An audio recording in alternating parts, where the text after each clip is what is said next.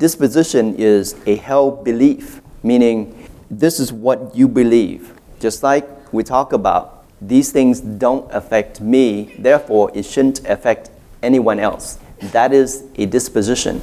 Disposition does not mean that it's true or it's false, it's just something that you believe. Divergent is separating, is departing, is veering off to a different direction. That's what divergent means. Divergent disposition means that we have a tendency to go away from the truth, which is God.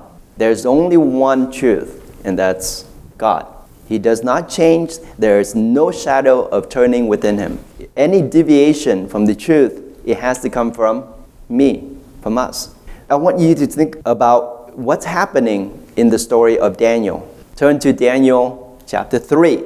This is a fascinating story following what happened in Daniel chapter 2. Because Daniel chapter 2, we concluded that Nebuchadnezzar dream, his dream was interpreted to him by Daniel. Daniel interpreted his dream. He was so enlightened. He was, he was so ecstatic because someone not only interpreted the dream, but Daniel did something that no one else, all the wise men could not do in all of Babylon, they could not do was to tell the king what he dreamed. Imagine today if I told you what you dreamed last night. Would that be amazing? Daniel not only told the king what he dreamed, but told him the interpretation of his dream. The king fell down, and we learned this last week. Worship Daniel. He fell down and worshiped Daniel. Why? Do you realize why he did that? He recognized that God was the God of Daniel, of Shadrach, Meshach, and Abednego. He said that, but he fell down and worshiped whom? Daniel. Why? Because Daniel was flesh and blood. Think about it. We choose the object of our worship based on our disposition. Who was Daniel? Daniel was Nebuchadnezzar's servant. Daniel was in Nebuchadnezzar's kingdom. Daniel was under Nebuchadnezzar's control. The story had never changed. We worship things that we have control over. It never changed. We created these statues we carved these images, we made these monuments, and we worship them. Why? Because they are under our control. We put them there, and they will remain there until we destroy it. This is how we think. We want the object of our worship under our control. Even though Nebuchadnezzar knew that God was powerful, he interpreted dreams, he knew all of that, but he chose to worship Daniel because Daniel was in his control. In essence, say, Daniel, I will put you in jail. And what would happen to Daniel? He would live in jail. And in fact, the end of the story, he elevated Daniel and he said, Daniel, you will be second to me. And Daniel, what did he do? I don't want it. Give it to Meshach, Shadrach, and Abednego. He did not want to follow into the same mindset that Nebuchadnezzar was in. I will make you greatest of all of Babylon, uh, with exception to me. We want the object of our worship to be under our control. It's not that far fetched. Those who love to play games, one of the things that I can say that you are worshiping are the games. They are under your control. It is not necessarily true that we worship something or someone greater than ourselves. We can worship someone or something that is lesser than us. So in chapter 3, it begins with this. Now, God is exposing what's going on in Nebuchadnezzar's heart. And God is exposing what's going on in our own hearts today. And it begins like this Nebuchadnezzar, the king, made an image of gold whose height was three score cubits, and the breadth thereof was six cubits. He set it up in the plain of Dura in the province of Nebuchadnezzar. Three score cubits is about 60 feet, or actually more like 100 feet tall. This is a huge image. I want to dispel any notion of anyone who think that this is the image of Nebuchadnezzar. It might not be. It might be an obelisk because it's so big. There's the probability that it could be an image of Nebuchadnezzar. It's very, very slim, very small. It's hundred feet tall. It's a big, big image. Now, Dura is a plain. so it's flat so that a lot more people can see it. So, in fact, it was so big that people around there, 13 miles around the radius of this image, can see it. And not only that, it was made out of gold or it was gold plated. So it was magnificent, it was big, it was visible, everyone could see it. The first verse, this chapter following the great revelation of who God is to Nebuchadnezzar, we see where is his heart? Where is Nebuchadnezzar's heart? Who was his God? It was him. God was revealing that although you know who God is, you recognize who God is, you might fall down and worship God in a way that you think that you do, but in fact, your God is you. You love nothing more than standing in front of the mirror and say, I am awesome. That's not even true today anymore, right? You sit in front of your monitor, your Facebook feed, your Instagram feed, your Snapchat feed, and you look at it and say, Look at that handsome dude. That's me. I am awesome. Be careful because that's what's going on here. You see, that's why I say this image might not be Nebuchadnezzar, but it represented Nebuchadnezzar. Nebuchadnezzar, he was a wise person. If he set up his own image, it only lasts during his lifetime. He recognizes who God was. He worshiped Daniel because he can control Daniel, but the true God that was over his life was himself. It is so much like a lot of Christians today. We acknowledge God, we worship the church, we worship its program, we even God forbid, worship the pastor. a lot of people go to church and say, wow, the pastor was good today. There's nothing good about man. In fact, in the end, most of us worship ourselves. And that's what God is revealing to this king. This is the second stage. There will be a third stage where we will talk about what happened to Nebuchadnezzar in the third encounter with God. But the second encounter with God, what happened to him here? So he set up this great big image Everyone could see it. And then he said, Okay, I am going to make a lot of noise music, trumpet, instruments, sound. When you hear it, what do you need to do? Bow down and worship it. Look with me in Romans chapter 1. Romans chapter 1, verse 21. Because that when they knew God, who is Paul talking about here? when they knew God, when the Jews know God. Who are we talking about today in the scripture when they knew God? We're talking about the church goers, yes, the Christians, when they knew God. We all know God. They all knew God.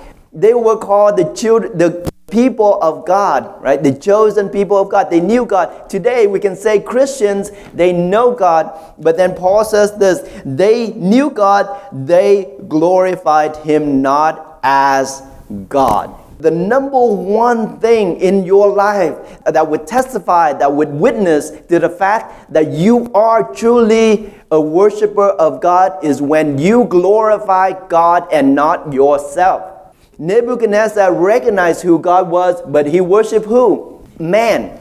He set up an image so that he could be worshiped. See, we like the glory. We like, this, this is incredible. Nebuchadnezzar experienced glory.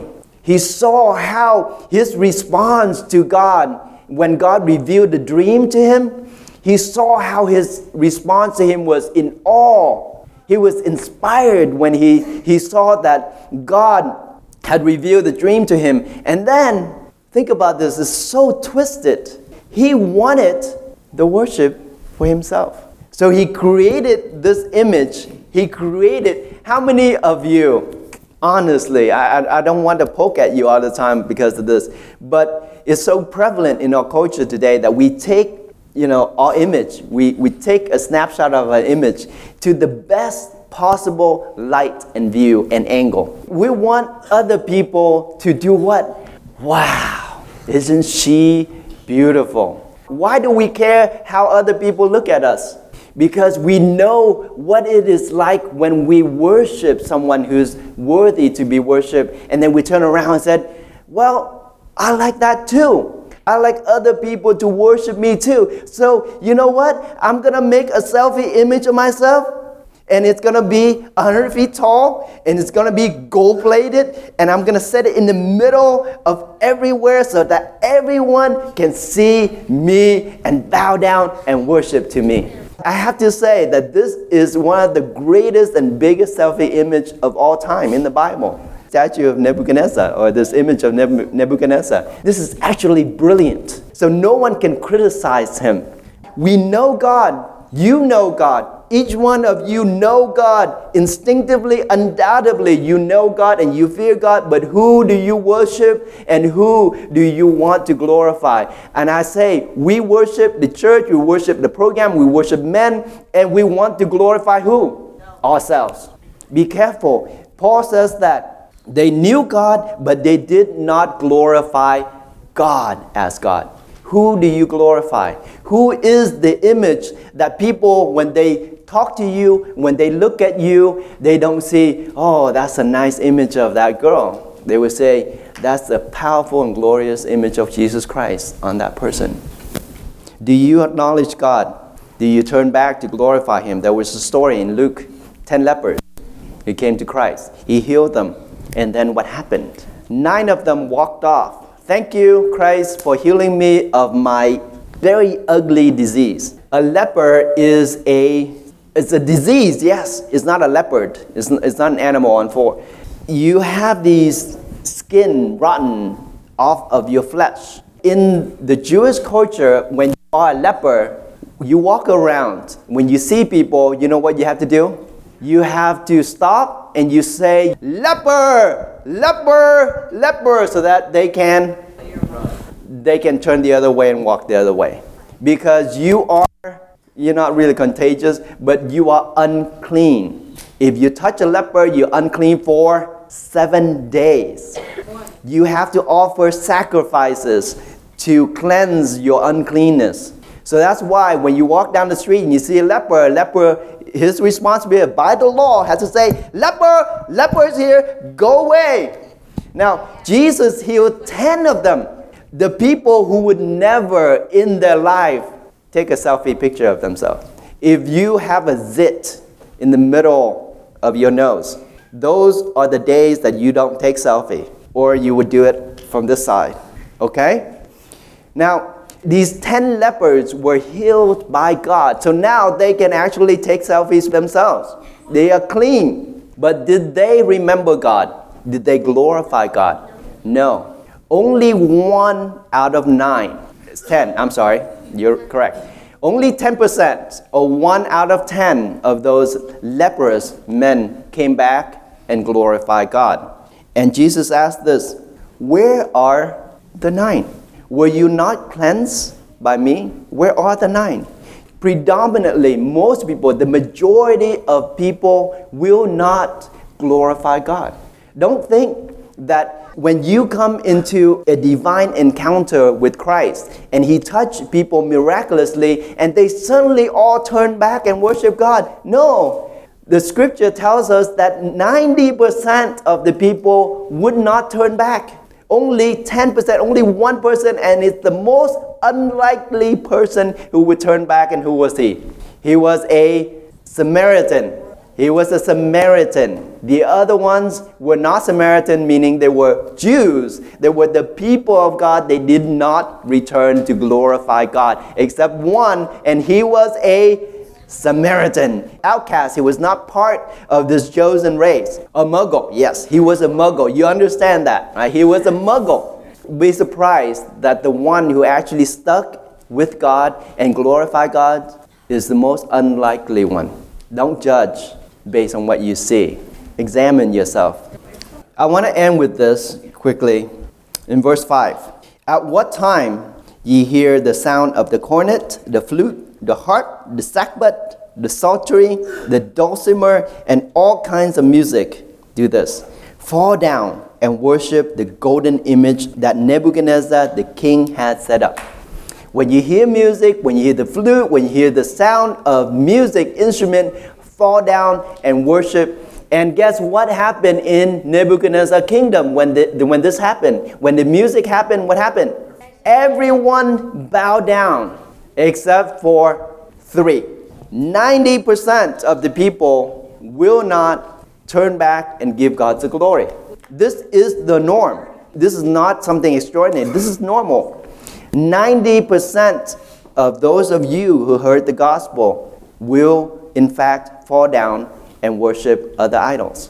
90% of us, although we acknowledge God, will not turn back and give God the glory. But you see, there is that 10%. There's that one person out of 10. There's that three person out of the whole kingdom of Nebuchadnezzar who said, No, I am not going to bow down. I'm not going to defy God because I fear what would happen to me. Go back to Romans chapter 1, verse 23. This is what we do. When we come into contact with God's glory, we think about it and we say, the right thing for me to do is to worship God, but I don't want to. I don't want to worship God. I want to worship me. So Paul says this they changed the glory of the uncorruptible God, it is the word, uncorruptible God, into an image like to corruptible man. Daniel was someone that Nebuchadnezzar can see. Daniel, Nebuchadnezzar know that he would die.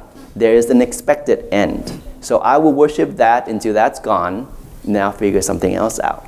We don't worship God because we don't want to, because God is truly greater than us, and that would require us to be truly humble. So, what happened is that we know that God is glorious, but then we change it and we take other images and we worship that instead. It's not that we don't know God, but that we don't acknowledge God and worship God as God. There are many organizations out there today. There are many churches out there today. There are many people, Christians, self proclaimed Christians, out there today that will give you a gospel that's easy for you to clap, easy for you to latch on, easy for you to go and live your life the way that you are without any convictions. There are many of those out there today. But that's not the one that I'm going to give you here in this church. I will tell you things that's difficult to hear. I will challenge you and convict you, and myself included, because I believe that there will be a time when you need to be equipped adequately and correctly so that you know the foundation in which you need to stand to worship God when the time will come when it will be so difficult, when everyone will bow down to the statue and you are the remaining few that will say, Should I bow down and be saved or not be thrown into this fiery furnace? Or if I reject the worship, the popular worship out there, and worship God and stand for God, I will get thrown into the furnace. There are two furnaces there's one that you can see, and there's one that is eternal. You will get thrown into either one of them. There's no way to escape it. So choose the one that has the Son of God and not the one that without the Son of God. If you truly worship God, you will be ostracized. People will hate you.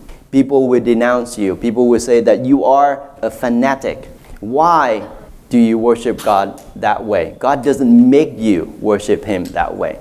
Just bow down. Just be like the rest of us. Why do you have to be? You hear this a lot. Many churches today are beginning to turn and change. And let me give you some of the things to look for. First of all, if you hear any church, any Christian that rejects the supernatural revelation of who God is, everything is just a suggestion. That is unbiblical. That is wrong. God created this world supernaturally. What is supernatural? Supernatural are things that are not normal. What natural to you might not be natural to other. So when we say that things are supernatural and we don't believe it, be careful because did you know that if I take a sample of your blood, I can sequence it and I can tell you what your DNA is? We all know this, right? So if you committed some kind of crime and you leave your hair behind, they can take that, they sequence it, and then they can tell you the person whose hair this was was okay. But did you know that there was a person who had two separate DNA sequences in them? Two separate, distinct DNA sequences in them. Is that natural? It exists. And we call that supernatural. Rejection of the completeness of the Bible. If you talk with someone who completely rejects any part of the Bible, that is false doctrine. The Bible is complete. Cannot add to it. Everything that is said here is correct and is true. Any organization, any Christian that rejects that is false. Syncretism, do you know what that is? Yes. Syncretism is this, it's very popular. Christianity is good. Hinduism is good. Islam is good. Buddhism is good. Everybody is good. Let's come together and have a party. And we call that the universal church. Syncretism is false doctrine. There's only one way to get to God, and that is through Jesus Christ. I am the way, the truth, and the life. Many of your friends will come to you and said, "Isn't Islam also good?" We're not talking about good here. We're talking about the truth, the truth. So syncretism, mysticism, occultism, all those things, all those magic, spells, all of those is false doctrine. The truth is redefined today as a consensus. So if everybody says it's true, then it must be true, right? If someone send you a meme, you pass it on, and then somehow that becomes viral or truth. Have you seen memes that are that are flat out wrong? They, they can't even do simple math. But then we pass it on to say that it's true. The truth is not redefined because so many people said it's true. Truth is defined by the Bible. Denial of God's deity, of Christ's deity and his humanity. That is false. Jesus Christ was not just a man, he was God. Any denial of that is false. Rejection of a literal heaven, a literal hell is false. There is a heaven, despite what you have heard. There is a hell, and there is eternity. It's real. Any rejection of that is false. Salvation by human merits, other than the complete and sole work of God, is false. You cannot earn your salvation. You cannot do anything to warrant your salvation. Lack of knowledge also leads to idol worship. False religion is your lack of knowledge of the Bible. That's why we spend so much time here to teach you the Bible. If you don't know the Bible, you are in danger of false religion. False religion Roman, I want to end with this. Chapter 1, verse 32. This is the greatest false religion. Who, knowing the judgment of God, that they which commit such things are worthy of death, not only do the same, but have pleasure in them that do them. Meaning, not only you know what you do is wrong, but you have pleasure and you want other people to do exactly the same thing. Be careful because there's only one truth, and that is God's truth. And we are here to study, to learn, to worship, so that we understand what the truth is, that we don't end up worshiping false idols and ourselves. I thank you for your mercy on us today. And as we come together to seek the true worship of you, I ask, Lord, that you give us the humility to bow our hearts and our knees, not to men, not in front of a mirror, but to you. God, I ask for grace so that we can stand in the place of humility. That when we lift up our hands and we come to the end of who we are as selfish beings, that we acknowledge, and not only that, recognizing who you are and come to a place where we give you glory that's due your name. Help us, Lord, to take away the idols that is so difficult for us to remove, that is ourselves, the object of our worship, the image that we desire so much, not only for us to worship, but people around us to worship us. Help us, Lord, especially this generation, to take a step back and ask the question Is what I'm doing, is my life glorify Jesus Christ? I pray this, Lord, for each one in this room today, in the name of Jesus.